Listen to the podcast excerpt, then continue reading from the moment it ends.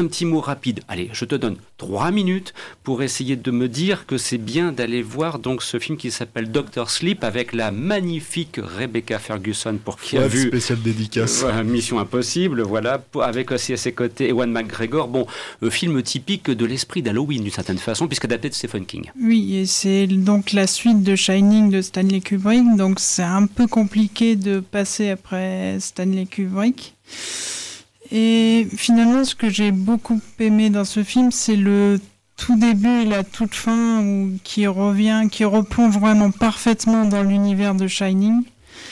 Euh, et aussi, on retrouve donc euh, le personnage de Danny Torrance euh, plusieurs décennies après, donc qui a, comme on peut s'en douter, qui a un petit peu morflé parce que après ce qu'il a connu, quand on a vécu ce qu'il a vécu.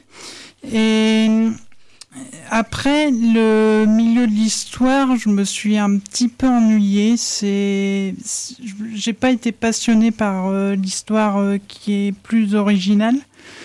Euh, c'est l'histoire de, chasseurs qui volent le Shining de, de personnes. Et c'est un petit peu dommage et c'est assez longué ce qui est un petit peu dommage. Moi, j'avoue que très honnêtement, euh, quand j'ai entendu suite à Shining, je me suis arrêté là.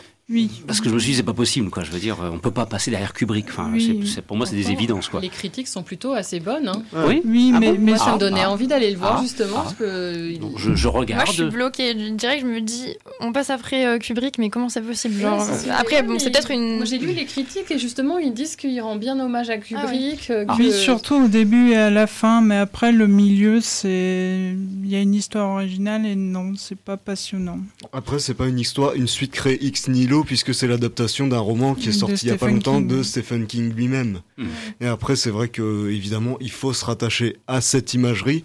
Et euh, apparemment, et apparemment, le film est, est apprécié aussi puisque c'est un c'est un, un, film de Mike Flanagan qui serait un nom à surveiller parmi euh, parmi les cinéastes euh, spécialisés dans l'horreur actuellement et qui connaît un peu Stephen King puisque c'était lui qui avait fait le Jesse qui était sorti sur Netflix, qui était plutôt bien réalisé et l'année dernière c'est c'est lui qui a créé la la série The Haunting of Hill House dont on avait beaucoup parlé. Mhm, c'est vrai. Donc c'est pour ça que le projet peut être alléchant et a beaucoup de potentiel.